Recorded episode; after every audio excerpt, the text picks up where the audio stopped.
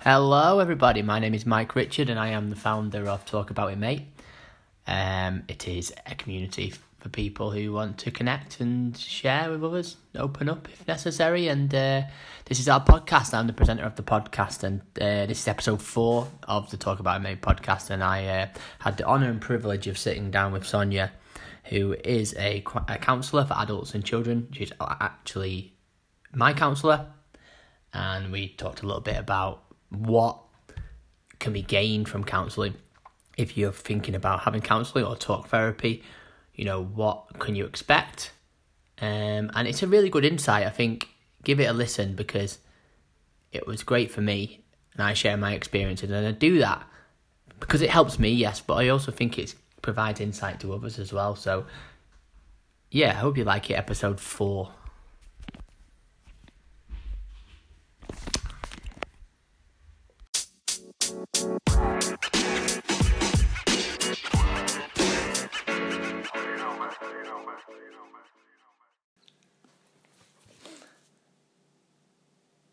Hello and welcome to the Talk About It Mate podcast. This is podcast number four, so we're getting really into it now. Um, I feel like I kind of know what I'm doing. Um, yeah, so let's get let's get on with it, I suppose. It's been a pleasure to make these podcasts so far. Thank you to all the people who have listened so far uh, and everyone who's contributed so far. So that's Paul, Chris, Lindsay. They've been excellent guests on the podcast.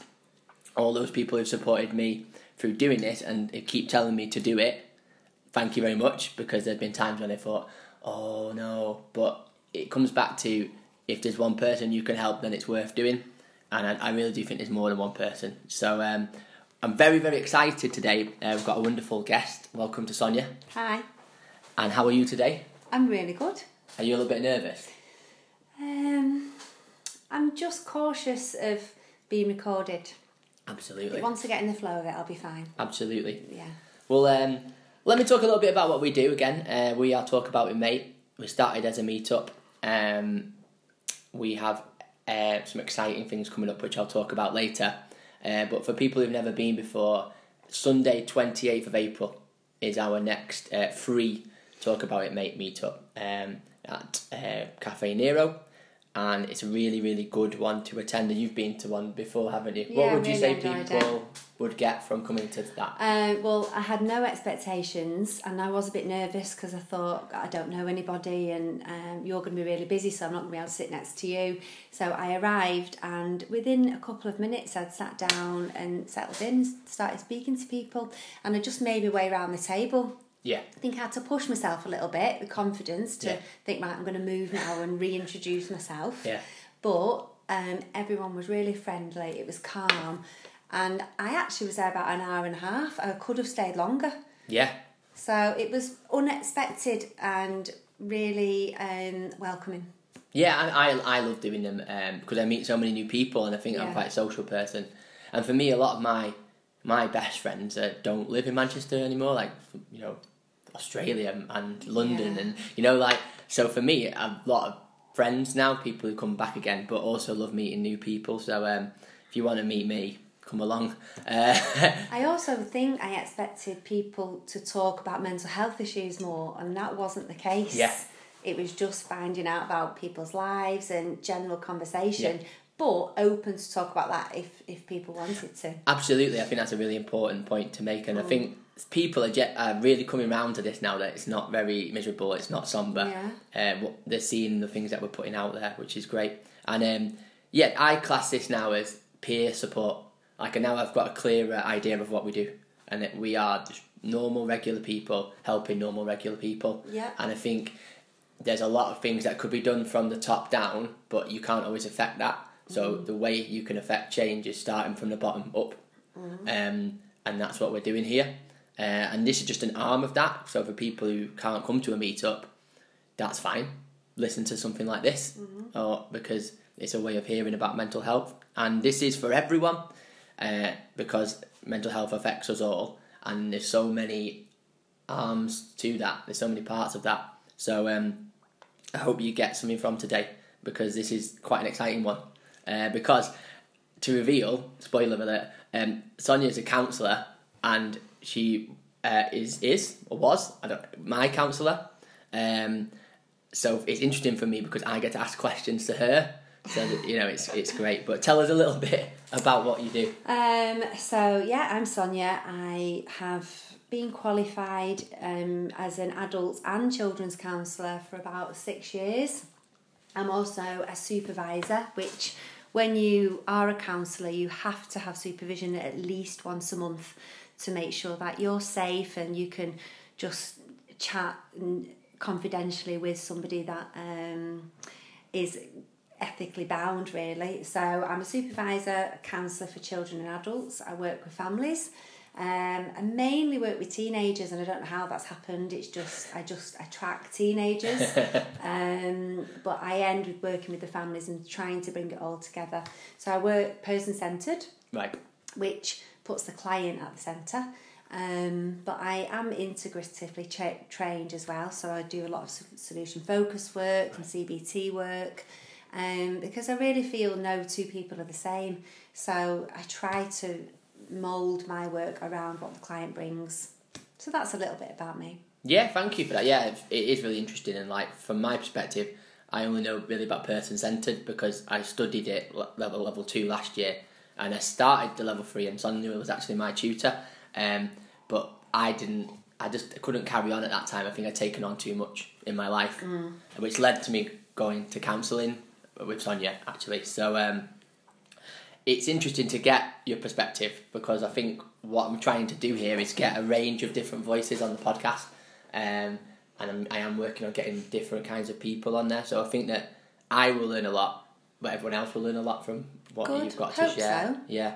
So uh, just to kick things off then, because um, I, I love a bit of research. I've been I've been uh, scouring the, some statistics. All right. Um, And just, just to give an insight into things, and this is the game that I did last time called New Order, which I know you like. Ah, uh, yeah. um, basically, you've got to put these um, four things in order. Oh, God. Um, so these are, and you'll know more about this than me, um, highest and lowest I A P T referral rates in England. Right. What does that stand for? In- um, initial access. It's psychological therapies. Yeah. For twenty sixteen seventeen, referrals for talking therapy, mm. age sixteen and over, Um, out of a thousand people, um, these four areas basically. I'm going to give you four areas of the U K. So the highest um, to the lowest referrals to the lowest. Yeah. Oh, right. Okay. Okay. I'll try to get areas that we both know, but also areas that are different to kind yeah. of spread it out. But so these are the four areas. We've got Camden in London. Right. Salford. Right. Walsall, which is near Birmingham, and Trafford. And are they reasonably the same size areas? Because that would make a difference, really. Possibly, possibly. I mean, I don't know if Walsall's smaller, but uh, I don't think there's too much difference. Maybe, yeah. Okay, well... Out of a thousand people, so... Oh, right, so it's out of a thousand, so... Yeah, but you don't need to know the about. number, but if you put them in order by place, and I'll tell you right. how many. Uh, well, I would say Salford's up there. Yeah. Um, I, would, I wouldn't say Trafford possibly as much as... London, but I don't know Walsall. Yeah. Um, it's like... I'm You're on the right line. Is that like Birmingham way? Yeah, Walsall's outside of Birmingham, but yeah. it's a smaller place, and I'll we'll come on to that in a minute. Okay. So I would say... I would say Salford. Number one. Just... Yeah, number one. Yeah. Just because of my experience of working in Manchester. Yeah. Um... Then I'm a bit unsure about Walsall. I, I think that'd be quite low. Yeah. Just through awareness and I don't know. Number four. Is that number four? Yeah. And uh, Camden, Trafford, I think down south maybe a higher need, um, but I'm not sure about the accessibility. So uh, with Camden, Trafford. You've got it. You've nailed it. Nail on the head. You got them all right. Really? Yeah, number one, Salford. So these are the figures. eighty-five out of every one thousand people. Like, if you think of it from that point, that's very high. Very high. But I actually think that's really low. Do you? Yeah, for the amount of people that need talking therapies. Yeah. yeah. I, I believe... So there's not enough being... Everybody should access this at some point. I, I yeah. you know, the same way somebody would access any health issue. Yeah. So to think only eighty-five people out of a thousand, yeah.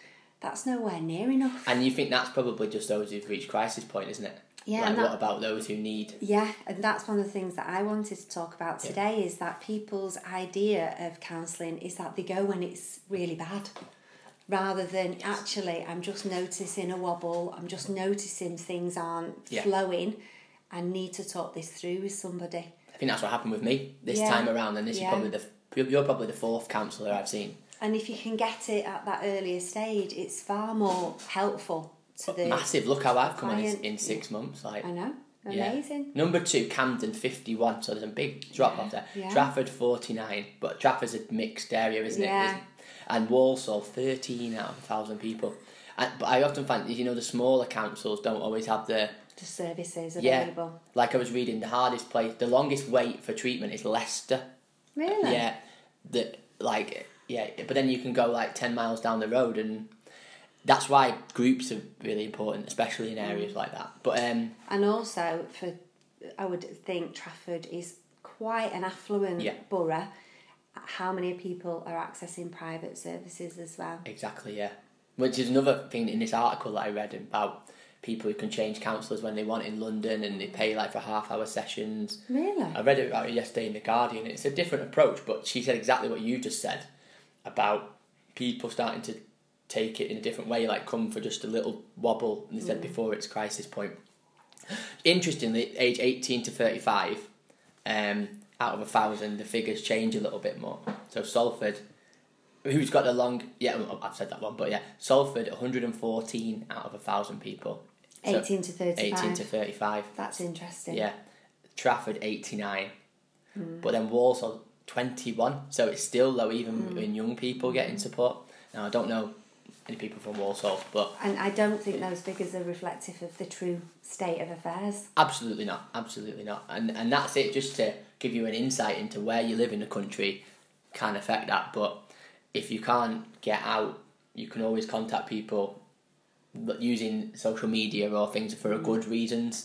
Um, there are people out there who can share with you, um, especially like Twitter and things like that. Definitely. Yeah. So... Just a general question, really, for those people who've never ever been before or thinking about doing something about their mental health, what can people expect by visiting a counsellor? Do you know what? I think people's ideas are totally different to what actually happens when you come to counselling, and it can be such a lovely, warm experience. You will only get out of counselling what you put into counselling. Absolutely. And...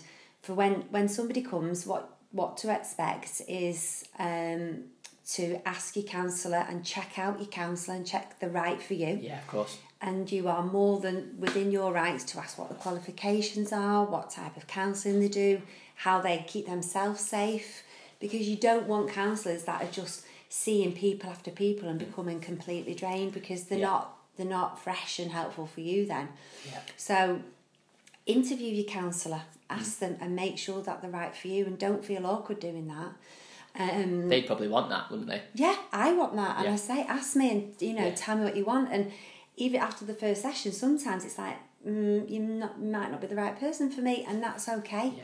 Because it's completely non-judgmental, and that's another thing that they can expect. Yeah. So it's non-judgmental, it's confidential, bar a couple of things. So if they were to say something that was causing serious harm to themselves or somebody else, or anything illegal, you would be bound by law to report that to your supervisor.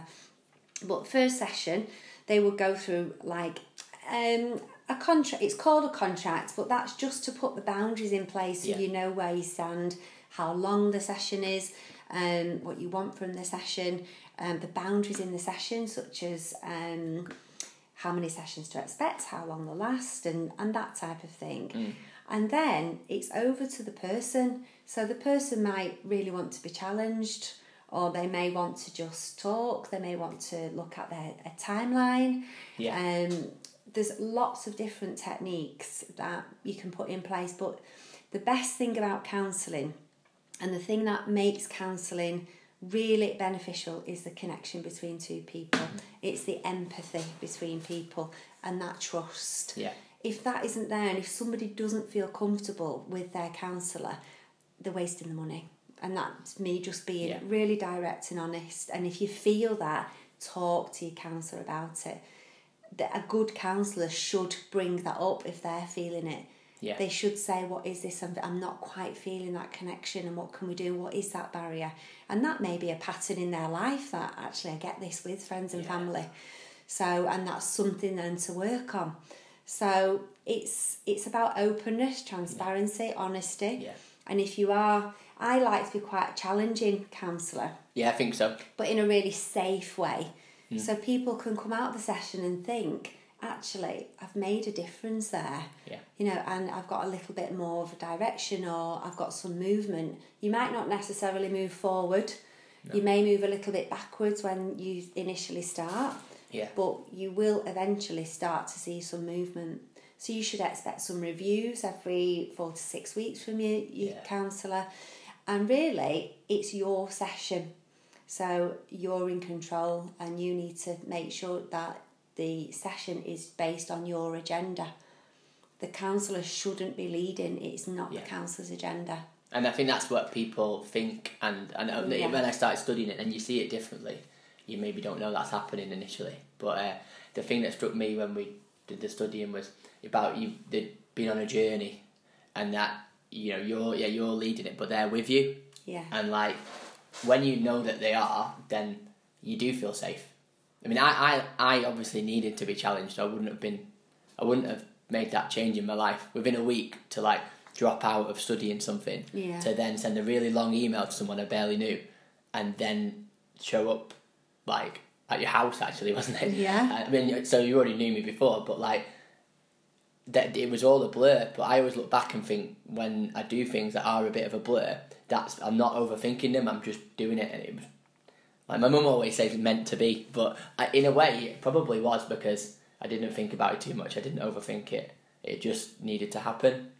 And yeah, I think all the things that you said about challenging were really important to me. Um, yeah, so obviously you deal with loads of issues, so I want to kind of give a different perspective if I can, because I know mm. that, you know, I have experienced depression, anxiety, and now now I'm dealing with this attention deficit, mm. which I've, Sonia's been there for me as I've been dealing with that, but I still don't know the half of. So if anyone wants to get in touch with me about that, absolutely. But you, what other kind of issues do you think are coming around nowadays? Um, a big issue is P T S D. Post-traumatic stress disorder, yeah. complex P T S D. Right. It really affects a lot of individuals, especially younger people. Well, the people that I deal with have been younger, so I'm making that assumption. Yeah. Um, but P T S D can just impact people's lives massively, and it's so understated mm. um, that a lot more um, time and energy needs to be given to people with P T S D. Um, yeah. Trauma. People that have experienced trauma, yeah. which is obviously linked to P T S D, yeah. anxiety, depression, stress. Mm. And you think that people come to, I think when you're training as a counsellor, you can think, oh my God, I'm going to get all these people with massive issues, I'm not going to be able to deal with it. Yeah. But when somebody comes to counselling, hopefully it's at the stage where they are just starting to bubble. And it is more low-level yeah. things that you can discuss. It's only then that the bigger stuff comes yeah. that has been buried for a long, long time. Um, bereavement is something else yeah. that I deal with quite frequently. Yeah. Especially bereavement of um, the acute family members, yeah. so parents and children. Yeah. Um, divorce. Um, mm. And other types of separation, so abandonment, incarceration is something that comes up often with the ch- teenagers, children that I yeah. deal with. Um, illness, disability, yeah, some that can really affect. If we think about attachment disorder yeah. or our attachment styles, mm-hmm. that is linked to every single person that I, I deal with. Yeah. And I would say most people, and this is making quite a sweeping statement, most people's issues come from parents. If I'm, if I'm honest, in my experience, and I have a number of years' experience, it it goes back to the parent and the parenting style. Yeah. Um, and so I do a lot of work about what is that inner child, and yeah. looking at a timeline. Yeah. And if there was if there was a chair there with a person to speak to, what would you say to them? So a lot of going back to, to where that person was and mm. how they felt as a child, and yeah. almost rewiring that brain from an adult perspective so they can see it differently. Absolutely. I think that really hit me then when you just said that, because I'm going to come on to about what... I've, I'm just saying I've fully consented to talking about everything that was talked yeah. about in my own counselling sessions for the benefit of this podcast, um, because I want you to kind of gain an insight. But this thing about parents, I think I punished myself for a long, long time for a lot of things in my life, mm. namely being overweight um, as a child, and because I never wanted to blame another person. I'm, not, I'm that kind of person. I've never ever wanted to say anything negative about another person. So I take everything on myself. So I'm, a, I'm not going to lie, my self-esteem was in the gutter I'm, years ago, but I'm a lot better now. But this idea of... I knew that at some point during counselling, and it's like I say, this is the fourth counsellor that I've seen, there will be some real... Um, there'll be, a light will be shone on my past, but I did, wasn't, I, either I wasn't ready for it or it hadn't come up naturally. And I, to be fair, I didn't know it was coming, and you probably did. I don't know. But... Uh, Yeah, explain about this empty chair thing. I'm happy for it. For you. You sure? Yeah, absolutely. Yeah. Um, so when you notice um, certain words being used repeatedly, or you keep going back to the same point in your life, or the same story keeps coming up, or the same person, yeah. there's patterns there. There's patterns of relating, yeah. and normally negative patterns. Mm-hmm. Um. And sometimes it's really good to have a conversation with somebody out loud with them not being there, just so you can verbalise it and you can get that off your chest, and yeah. you can almost hear yourself say what you want to say to that person in in almost like a practice way, or yeah. um, just, to, just to get it out there. So when I was hearing what you were saying about the, the, the person in your life, mm. um. I just felt like I wanted to hear what you would, what you would say to them if they were here right now. Yeah. So what that does, that takes away any emotion, it takes away any potential argument, it takes away any aggression, it takes everything away other than mm. your feelings laid bare. So you can say whatever you want to that person with no judgment, no reprisals. Mm.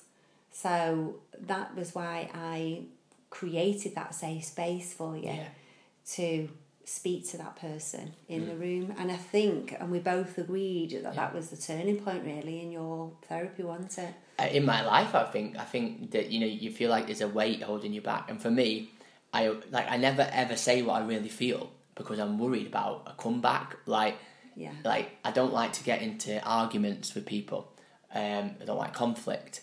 But that so that I always taught myself that I was wrong and the other people were right because I wasn't strong enough to say those things. And it's not about being right or wrong, just that for years I'd repressed all the things that I really really wanted to say in general. And yeah, it started out just me talking, and then it just kind of then I just opened up, and then I was like really started to cry, and like I just couldn't believe what was happening to me as someone who's quite sensitive and open with their feelings anyway. But it was like, but then after it did feel like a weight was lifted. And then I, I had to write it in a letter. Mm. And, and um, Sonia said, you don't have to give the letter. But then I just said, like, again, this all happened in the space of a few days. Because I work in a burst. If I, if it's on my mind, if I do something about it, I'm glad. And within the space of a few days, I just said, what's the point in writing this letter and going through this process if I'm not going to then... And, yeah, so I, you do get out of what you put in. Yeah, and uh, you know, that works for you, that might not work for somebody no, else. No, no, no. So as a, a, a skilled counsellor yeah. should be thinking and listening to the client yeah. and what is the client saying, and just being that mirror and reflecting it back. Yeah. A, a counsellor shouldn't ever put themselves on a pedestal and think they're no. any better than anyone else. It's about empathy and reflection and getting that depth. And if you think about, yeah. and I've said this to you before, if you think about a car... driving along. Yeah. That's the story. A counsellor isn't, shouldn't and isn't interested in the story. Yeah. They're interested in the engine. What is driving that story? What's the emotion underneath? And how can you get yeah. that relational depth?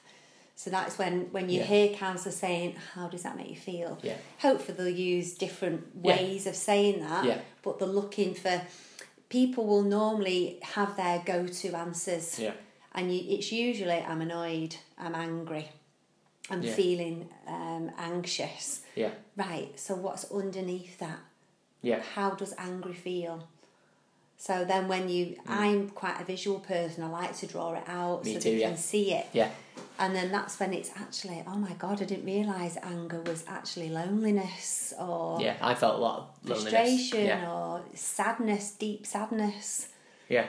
That's when I feel the most anxious. And, and just to... Like this weekend, um, so my fiancée was out with a friend and like, I don't know, I had no one to see.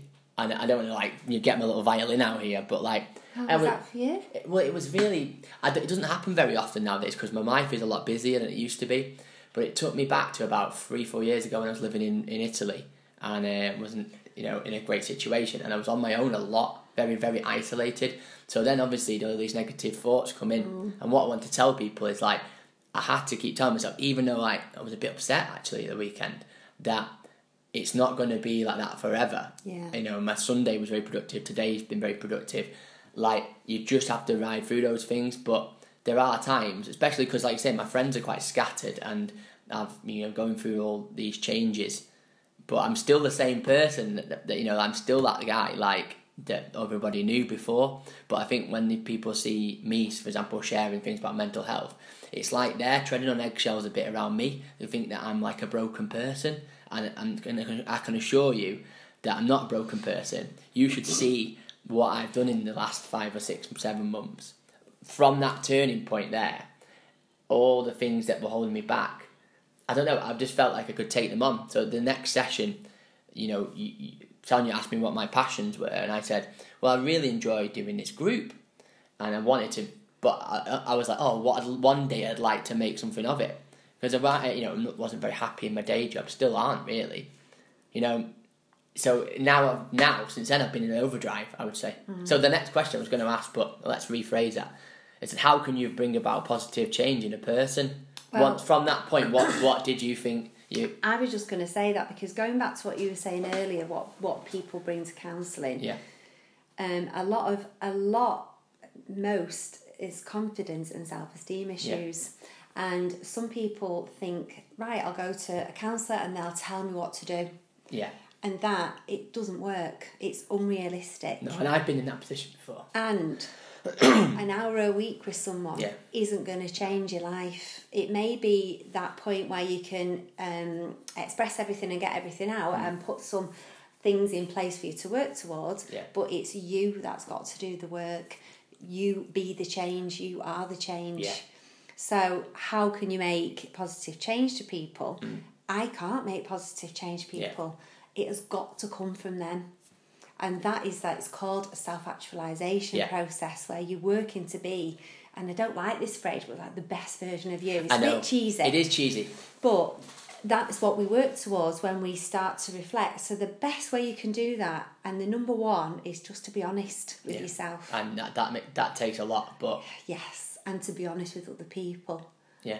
And also to develop self-awareness. Now, some people, they think they're self-aware, but actually they're not very self-aware at all. And they're sometimes the people that you look up to. Mm-hmm. Like, I, I look at that now and I think, like, the honesty factor, like, after a session with you, I think the session that I broke down, I came back here and my fiancé was here and my dad was staying. Yes, that's and, right. Um, and me and my dad have gone on a quite a journey, actually, and he's not the most open person, but he's not, like, closed off like a macho man or anything, but, like...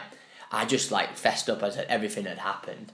And, like, and then some other friends came over. Some, again, a lot of my friends are scattered, but yeah, a guy I know lives in Prague, another guy lives down south came, and I just told them everything. So how did it feel for you, being honest? It felt brilliant because it felt that I, all, I felt that I, everything about me was wrong for all my life, and that I was, like, being punished for that. And it's hard because... some of the people, the closest, closest people to me can't see mm. what I really am. And they, And whereas these peripheral friends, I don't say peripheral mm. friends, but friends that I haven't seen as much, um, are now the people who are like my closest allies, because they completely get where I'm at. And I, I say in the last few months, I've had three, four friends contact me directly, say they're struggling. You know, of like people who you wouldn't have thought, mm. not really, obviously, mm. but why they're coming? Why they're coming to me?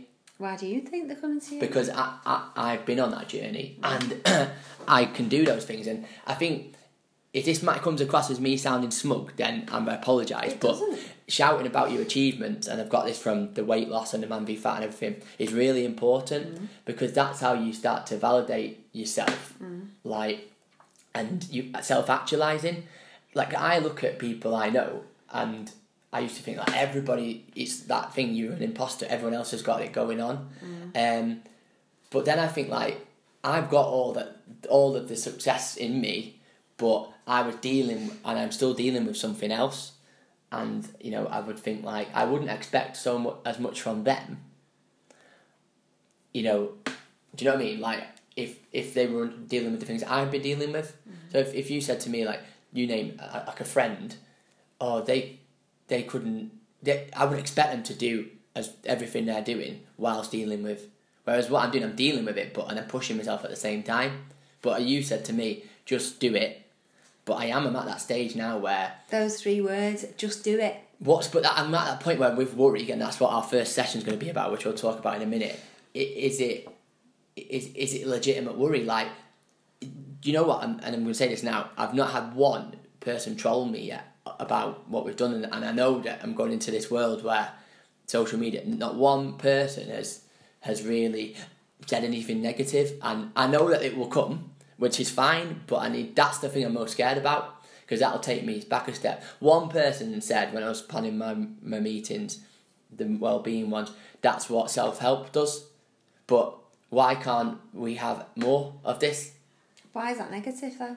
Well, because I was saying to you, I took that as a negative, like, and I immediately jumped to the old mic of like, I'm not good enough mm. to do this. And even the most confident people, like I was listening to that James Smith podcast, and he said he has imposter syndrome, mm. and he's like this like bronze god ex rugby player who like is a P T in Australia. You know, everyone gets it, but then who else is going to do it? Like, I, I look at I, I look at it and say like, these people are doing great things. But I, I might do, I wouldn't do it that way. Mm. So I can't s- say, I'm not saying they're wrong. I'm just saying the the reality is, if if I'm going to say and th- think those things, why don't you not put your money where your mouth is? But I am putting my money where my mouth is. Go and do it. Mm. Like, and that is scary. But I, I think I know enough now, and I'm real enough, and I'm honest enough to help other people. But you're saying it's scary, yeah. But I'm sure there's some positive words, adjectives that it is as well, but you're choosing to say it's scary. Liberating, it's liberating. It's like, exciting. It's very exciting. Like I'm, I, Your energy fa- levels have massively increased, you're enthusiastic, yeah. motivated, but you chose to say it's scary. Because that's I'm still in that mindset. Yeah. But it, the, the way, I, for someone who had quite bad anxiety, I'd mm. say, look at myself five years ago, and I still get like that sometimes, like go to a supermarket or go to a doctor's or things like that. I don't like things like that. Go to the barbers. I hate going for a haircut. That's common, that, you know. Yeah, it's really, I just don't mm. like it. I go to the same guys because yeah. they don't speak that much English and I don't have to talk to them as much. um, but yeah, it, it you know, it's pushing pushing yourself. I've lost my thread a bit there, but it's pushing yourself, but it is exciting. It but, is, and people come and say that, how do I do it? How do I change? Tell me what to do. You do it your way, though. You've got to do I it your way. That. Like, like that's what I'm saying. Like, I'll do it. This is this is my way of doing it on this mm. podcast. My, watch my YouTube videos. That's my way of doing it. And like, I even feel like I'm not good enough to submit a vlog or a blog to to Mind Mental Health, because I've you know and and I've looked for jobs in non-profits mm. and, and charities, and I've not really got anywhere. And like, I've got loads of experience, loads of expertise, a refreshing perspective on mental health from a realistic, male-focused, like, mm. I'm real, and, and and I need to say, you know what, make make it yourself. That's where I'm, and, you know, Everyone, you are the change, be the change. Absolutely. Like, I'm, I'm, I'm at that stage now where, like, if someone said, do you want to go on the radio? Yes, I'll go, because we've already done it once. But, like, mm. and if you want to go on T V, yes, I will. Not because, like, I want fame and fortune. Like, I just want to make this what I do. It, it makes me... And if this is what it takes for me to not be in that, be depressed and anxious, yeah, then so be it. Mm. Like, I don't think this is like a... I'm waking up thinking I want to be famous. Mm. Like... Anyway, I think I've gone off on a thread there, but yeah, I, I, I think Sonia said this to me last time. Stop trying to justify yourself. Yeah, and, and I've listened to your podcast, yeah, and sometimes I think, oh, Mike, yeah, stop justifying yourself. Yeah. Be confident, because it's great to listen to you. Well, that's it. When I when I get on one, like you've seen that, when I get on one, it's um, it's a good thing. But that's it. There's so many people I want to make connections with and do these things with, because mm. I'll learn from every single person, but they can learn from me as well. Yeah. But, but yeah. Going back about yeah. positive change, it's, yeah. it's each individual. Yeah. We are the change. I am the change. You are the change. Yeah. Counselling isn't for everybody no. at particular points in people's lives. Yeah. Give it a try. Speak to your counsellor. And if it's not for you, don't do it. But you've got to put yourself out there. You'll get out what you put in. Absolutely. And that, that is, if you're not feeling a little bit of fear, fear or, or something, you have to, that's probably a good sign sometimes. Mm. Like, and it's about, it's all about the connection with your counsellor. Yeah. If a counsellor just thinks they're a little bit above themselves, like, it won't work for someone. Mm. You've got to be on the same wavelength. But if you wanted... Be really genuine yeah. and just really honest. If you wanted things to be exactly the same, then you you wouldn't be there, would you? You know. You, well, if we do, if we always do what we did, we'll always get what we got. Yeah, exactly. Yeah, but positive change, so, you know, um, that's a that's a really good thing. Um, let me just quickly mention in our workshops, because uh, I've got my poster here, which I need to put up. But we, we have secured a great venue in the Northern Quarter at Marble Beers. And Sonia will be with me for the first one, maybe two sessions, if you'll, if you'll come. Um, as, like, moral support. And, yeah, because I think for me it would be good to have... I'll be there as long as you need me there. I'm looking forward yeah. to it as well. I, I want to learn things from it.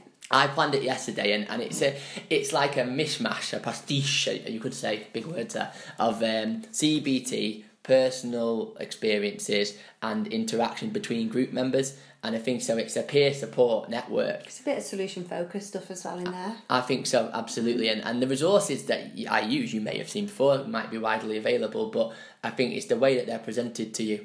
And I think that you, you can give anybody a task or challenge, but if you can't package that in the right way for them, then hopefully being a teacher, I can bring that to it. Um, but yeah, the, you know, they're um, different topics. The first one is worry, because I think that's very accessible for everybody.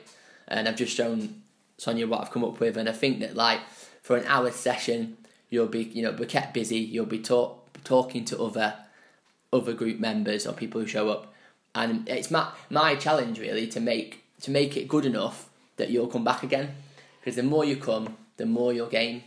But it's also about people's attitude. Absolutely. If people come and think, right, tell me, tell me how to stop worrying, yeah. then, you know, they're going to go away with not a lot. But if they're going, if they yeah. come with an open mind, I'll be going to the sessions yeah. with an open mind, looking forward to meeting new people, listening to other people's opinions, different ideas, mm. different techniques, yeah. and, and getting to know people as well. And just opening up and just working together as a group and talking can help immensely. This is yeah. the first type of therapy, really. Yeah. Is well, it's talking to friends and just, you know, getting getting what you want out there. Yeah. So I'm giving it a go, and I yeah. I hope to learn loads. Well, it means a lot for me to that you're coming, and I think if you are, like, say if someone's at, like, absolute crisis point, there are. There's loads of avenues out there, you know, you can be signposted to that. I think the, the point we're trying to make, we'll keep on, is early intervention, in that, like, if you think there's something niggling at you or bothering you, um, then th- this is what peer support is for, and there's lots of stuff out there that's, fr- that's free, which I've been running for eighteen months, but this is, because of the amount of material that's, and time and effort that's going to go into this, you'll get, you know, it's five pounds, but then you'll get refreshments, you get this toolkit, you get this opportunity, and I think think of all the things you'd spend five pounds on. It's well worth five pound. I paid in London to go for confidence and self esteem things, and that that's kind of spiralled, and because of what I put in, I've got out. Like, I'm a better, completely different person in many ways. But um, I, I just, I actually can't wait. Like, this is the proudest I've ever been about anything. Oh, like, I'm really looking forward to it. Yeah. So I, and well I'll grow, grow into. Thank you. I'm grow into it. But like, I'm trying to, you know, sell it to you, sell it to you. But if you've got any questions, get in touch. But come um, and see us. Come and see, yeah, come and see us. Yeah. So it's a nice venue as well. Um. So what? I'll leave this as an open question. But what are your next steps now in, in with your counselling? Uh, you, um. Yeah. So I've. Well, I, I work in private practice um, in Altrincham, in a village called Timperley. But I've just bought my own private practice, Yay. Which I'm really excited about. So that'll be up and running in the next couple of months. So I'm just working out an osteopath at the minute. Yeah. Um, I work at a high school at the minute. So I work with families and, as mentioned before, families where the children have suffered abandonment, yeah. bereavement, incarceration, yeah. illness, um, depression, um, suicide attempts. Yeah. So my work is on a huge spectrum. So uh, going forward, I really like the teaching side. I've taught the, the lower levels of yeah. counselling. So I want to set up my own, well, I've got my own practice, but in my own house, my own place. Yeah. I'm looking to do some parenting courses. Yeah. Um, I want to do some courses around anger and self-harm, confidence, Um, my one-to-one work, which I'm passionate about, yeah. um, and take it from there, really. I was thinking, and you have left it open yeah. for me yeah. to mention this. I think you should.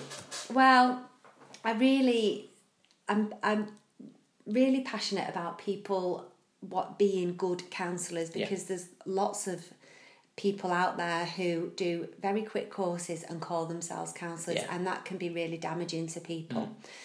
So what I wanted to do was, um, so I'm looking for, for somebody to volunteer. I wanted to set up a YouTube channel and call it The Naked Counselor. And I wanted to do some counselling sessions, similar to what me and Mike have done, from beginning, middle and end, mm. and run all the counselling sessions for people to listen to. Yeah. Obviously, there wouldn't be any names used. Um And I would wait until the person's listened to everything and we've developed a relationship and I know that they're safe and yeah. fully consenting. Because I just feel that when you're training as a counsellor, you want experience, you want to listen to a counsellor, but you can never get that experience because you can't go in a session with someone. Yeah, there are some podcasts, but I listen mm, to a few. But they're not I'd, great. Well, yeah, it takes a topic, but it's it. I see what they're trying to do with that, like what we're trying to do here.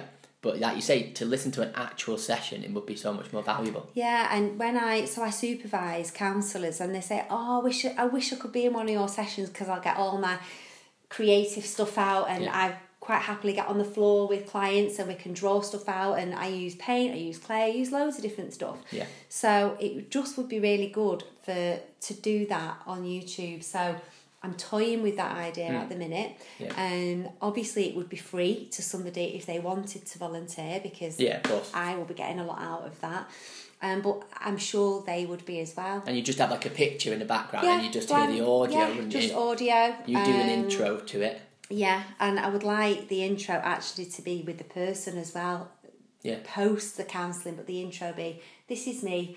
Of ten sessions of counselling. I'm now thirty sessions in, but I want you to listen to the first That ten. Would have worked perfectly for what no, we did. Like I, I don't know why I didn't think of it before. Well, that's it, because I can talk, as you know. Um, but yeah, I think the way that you unpicked it was quite skillful, because you let me talk, but then you zeroed in on the, the things that, like, yeah. were because there's a lot of white noise that comes out of my mouth. You and know, that like, is, yeah. that's developing listening skills. Yeah, that's a and, test. yeah, and that is what I would really like to develop on the YouTube channel is yeah. to, you know, open it up to people, and I would be opening myself up to abuse, which is absolutely fine. Yeah. You know, if people want to comment, it's no problem. I'm confident in my skills and yeah. my practice, and I know it's safe, and I know I I mm, I bring on change for people. Yeah, you do. Um. So yeah. So I've got loads of things in the pipeline. It's really exciting, but mainly it's just making a difference to people's lives, and that's yeah. what I'm really passionate about. Um. I don't advertise. Um. All my work is word of mouth. Yeah.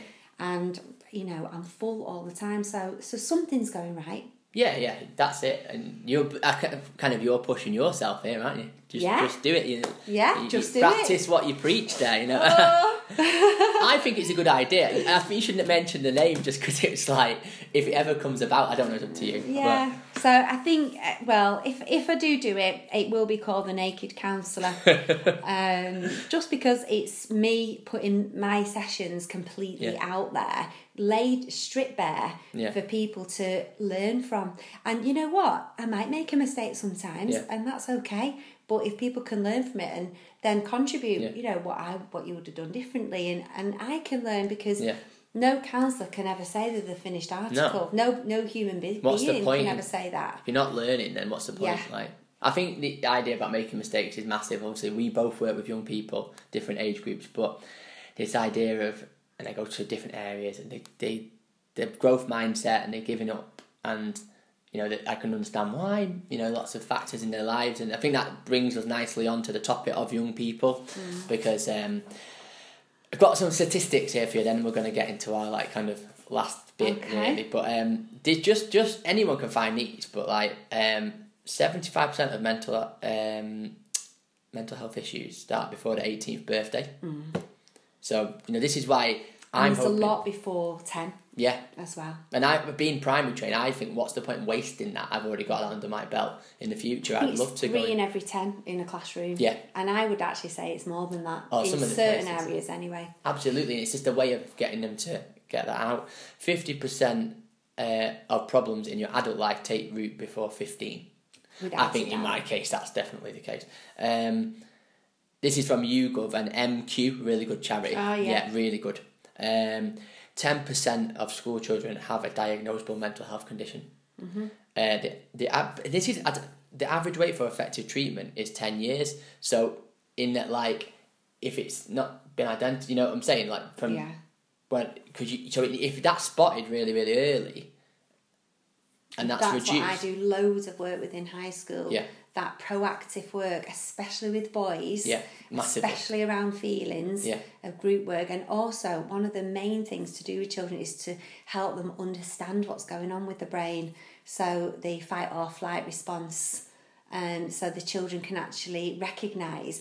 Lots of children yeah. think they're ill yeah. and they think they're poorly yeah. because they've got a tummy ache or they feel sick or dizzy yeah. or the chest is pal- palpitating. palpating, whatever it's called. Yeah. And actually, it's anxiety. Yeah, and I, I, I would have felt that all through mm. my teens, and I just wouldn't have been able to. But what I do know about are two things, oxbow lakes and parallelograms, which have come in really, really useful for the rest of my life. Um, anyway. Uh... yeah, but that is the children, you know, some, they think they're going to pass out, they think they're going to die, they think they're going to stop breathing, but actually they're having a panic attack. Yeah. And that is getting younger and younger.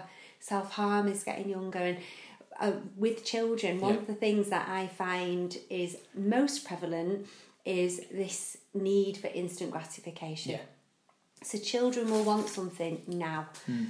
because they have the internet, they have access to everything. They can yeah. put something in Google, they get it yeah. now. They, they think of a question, they don't have to research it, they can get the answer yeah. now. So what's yeah. happening is they are... not developing their social skills, their communication no. skills. So when it comes to interviews for college or even yeah. the dating game, yeah. they've got no skills. And then, so yeah. they'll come to me, the yeah. parents will send them for therapy yeah. and they'll say, you know, what's wrong with me? Yeah. And it's that, they want that instant gratification. Why am I not like this? And people aren't talking in general. I know we're called Talk About It Mate, but adults even as well. You don't call people on the phone anymore, do you? No. Like, and I'm terrible for that. So for someone who's got even a little bit of anxiety, it's too easy to not call people because there's too many avenues yeah. to do it, isn't there? And it's like, you're saying young people, they don't know any different. Like, well, we were the last generation, my generation, of like, before and then all this technological change. Mm-hmm. So we're kind of, I'm kind of grateful in that I can hold a conversation and I even can... Even something as basic as Apple Pay. Yeah. Takes away paying in a shop, yeah. getting change, having yeah. that conversation, um, ordering a takeaway. And yeah. this is the type of work that I do with parents yeah. because they will they'll leave the children. Their devices almost become a babysitter. Oh, absolutely. And then they the, the parents think, well, what's wrong with my child? Why have they got anxiety? Why are they self-harming? Yeah. Because they're just sat in the bedroom. They're not experiencing nature. They're not experiencing conversations. But then they want everything now. It's the need for strong parenting in that situation, yeah. because you've got to buck the trend there. Like, well, I've seen it from parents, you know, from supply work and stuff like that. Why have they not got any more homework? And they ask the teacher and they'll say, like, oh, the parents want more homework. And, like, oh, it's because... I'm not naming any schools here. But um, it's because they want more homework so the kids can sit at the table and they don't have to actually, like, mm. do anything with them, so there's more time. I mean, that's just one one take on it. Like, I'm not a parent, so people might be telling me off for this. You are a parent, though, and you I can am. see it, can't you? I am, and things like messy play is really important. Yeah. Baking with your child, going out for walks, yeah. even having a pet. Yeah, massively. You know, and with my pets, I bred and had puppies, so yeah. my children went through the whole experience of looking after a pet and then saying goodbye to the pet. You need that. Working around loss. You know, I work with lots of parents where they have experienced bereavement and they will say, oh no, the child can't come to the funeral. You know, and it's just really, they try to protect the children yeah. and they want to rescue the child, but they're not exposing them. Yeah, it's part life. of life, isn't it? Like, yeah. I think... Sometimes I just think people... I'm surprised by the lack of toughness sometimes, and I know that's completely mm. not what Mental you say. toughness. Yeah, like, but you, I, I go to some areas where I'd think, like, hang on a minute, like, I'm not from around here, like, these people, like, mm. salt of the earth, and then, like, some of the things the kids have come up to me with, and I'm like, and then I'll go to an area, a very affluent area, and, like, a kid's, like, really hurt himself, and they're not... You know, so it's, it's you think it's these stereotypes, but I think... There's, uh, there's a lot of in the in you can't change society, and that's what I've told myself. You can't. You can. You can make change. We can just be the change. Be the change. Yeah, that's what I'm. That's but mm. I know there's this. There is a sense of entitlement, and, and like you said, you get out what you put in. If you've got to take that that action, but don't feel like it's a daunting thing. It's one thing at a time to change your life. Mm. If you're overweight or you you know to self actualize and improve, it's just a little bit by bit, isn't it? But the, the young people thing is, before I go off on one again, the young people thing is massive. I've got some, like, more statistics here. You have to basically say, I, I was looking for a witty name for this game, higher or lower, basically. All right, play, like play your cards right. Play your cards right, yeah. So if seventy-five percent of mental health issues in young people start before eighteen, so seventy-five. Higher or lower, percentage that believe that anyone their age diagnosed would be embarrassed. Higher. Lower. Oh, really? Good, I'm glad it's yeah, lower. Yeah, fifty-one percent. Mm. Higher or lower, uh, report having a mental health problem of one type or another. What percentage? Higher or lower than fifty-one. Oh, right. Report what, sorry? Having a mental health problem of one type or other in young people. Um, I reported it. Ooh, reported? Yeah. Lower? Lower, twenty-seven percent. Yeah. So that's your number, twenty-seven. Mm. Uh, right, what... I'm getting the gist now. Just high or low. What percentage believe anyone their age would be treated differently for disclosing? twenty-seven percent. Higher or lower? Higher. Higher, fifty-six percent. Yeah. What percentage believe they would lose friends? Than fifty-six percent. Yeah. If they was to disclose they had yeah. a mental health issue. Uh, probably higher. Slightly lower, fifty-five percent. Fifty-five percent. What percentage of female students are likely to say that they have mental health problems? Higher than boys. Higher than boys, but higher or lower than fifty-five. Oh, then to disclose it. Oh, it's a tough one, Mark. Because it depends what it is, and um, I would say it's around that. So maybe a bit lower. Lower, thirty-four, yeah. And then males. About eight. Nineteen, apparently. Um, finally, big question. Um, then is this nineteen now? Yeah, nineteen. The percentage of people who would recommend this podcast to others. Oh, one hundred percent. So you could call that Play Your Stats Right. Play Your Stats Right. See, this is it. Play Your Stats Right. Um, gets people talking. All about ideas. Yeah, right. Um, that's kind of everything that I wanted to cover. Um, just going back to peer support and what we do. I'll give you, I don't know, sixty seconds to kind of sum up what the benefits are for somebody listening of peer support. All right, okay, put me on the spot. Yeah. Right, so peer support will benefit because it's honest, it's non-judgmental, it's empathic towards others, and it's low-key, and it's as intense or as not intense as you want it to be. Yeah. But it's really important, and it's that first, if you think of a hand coming out to shake your hand, it's that first bridge to getting um, support. And it's vital. It's absolutely vital. So if you haven't got peer support, as in friends and family, reach out to peer support where there are people there that won't cause harm, yeah. that will be friendly, that won't, you know, um, judge you. Yeah, because of, because of empathy, isn't it? Like, mm-hmm. I think if you've had something happen yourself, then you've kind of been in a better position to understand. Yeah, and lots of people um, get a little bit confused with empathy and sympathy, yeah, and they're very, very different. different. Yeah. And empathy, I just imagine of walking side by side with someone with my arm around them. Yeah. Sympathy is me saying, oh, I feel really sorry for you and I hope that's yeah. okay. That doesn't help anybody. Not really. It's nice to have a moan to friends sometimes, but when we're looking for that peer support, yeah. it's that arm around someone and listening, sometimes not even saying anything.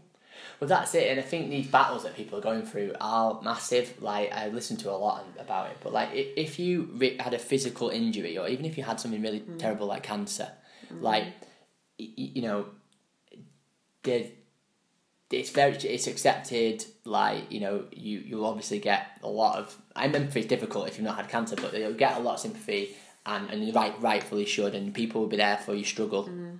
And, you know, I'm not comparing the two, I don't want people to get angry at me or anything, but, like, if somebody, for example, takes their own life, like, you know, if someone, you knew someone where you, I'm trying to word this in a delicate way, if you knew someone who was going to die, who's terminally ill, like, you'd have time to say goodbye, um... You you know, whereas if somebody, you hear that somebody has taken their own life, for example, um, then there's no there's no it's mm. very sudden. It's very, you wouldn't even know, mm. like, and that's what I'm saying. It, it, if if you can see the illness that someone's got or the problem, you know, whereas it's it is an invisible thing. It is, and I'm actually just writing a course yeah. on suicide. Yeah. Um, because it's something that I'm dealing with, being exposed to a lot lately, either suicide ideations or the impact of suicide on families yeah. and friends, um, and it's something that can completely ruin lives, not just of, of the, the person that, that wants to, to die. Yeah. So it's really something that needs talking about, and hopefully um, I'm going to get that course up and running in, in a month or so, because I just think it's really important. Yeah. Absolutely, and, and let us know about anything that you want us to share or like promote or anything like that. But yeah, obviously not to end on that note, but I think it's important, and I think it reinforces the message that just talking, getting something out, is better than not. Yeah, because if we suppress it, it will come out in another way. Yeah, exactly. And Whether I know that. that's, you know, anxiety or back pain yeah. or psoriasis or generalised anxiety disorder, stress, yeah. it will come out in another way. And next time you come on, and if you come on again in maybe six weeks or whatever, we can talk about that that physical, mental connection, yeah. because I think that that's something that we could talk a lot about. Yeah, yeah? definitely. Well, okay. thanks thanks for coming round. You're welcome. And, uh, I enjoyed it. Having a brew here in the kitchen. Yes. uh, I really enjoyed that one. Me and, too. Um, see, hopefully see you all at Wellbeing Wednesdays, twenty-fourth of April. And let's talk twenty-eighth of April, check out our meetup page. Goodbye. Bye. Adios.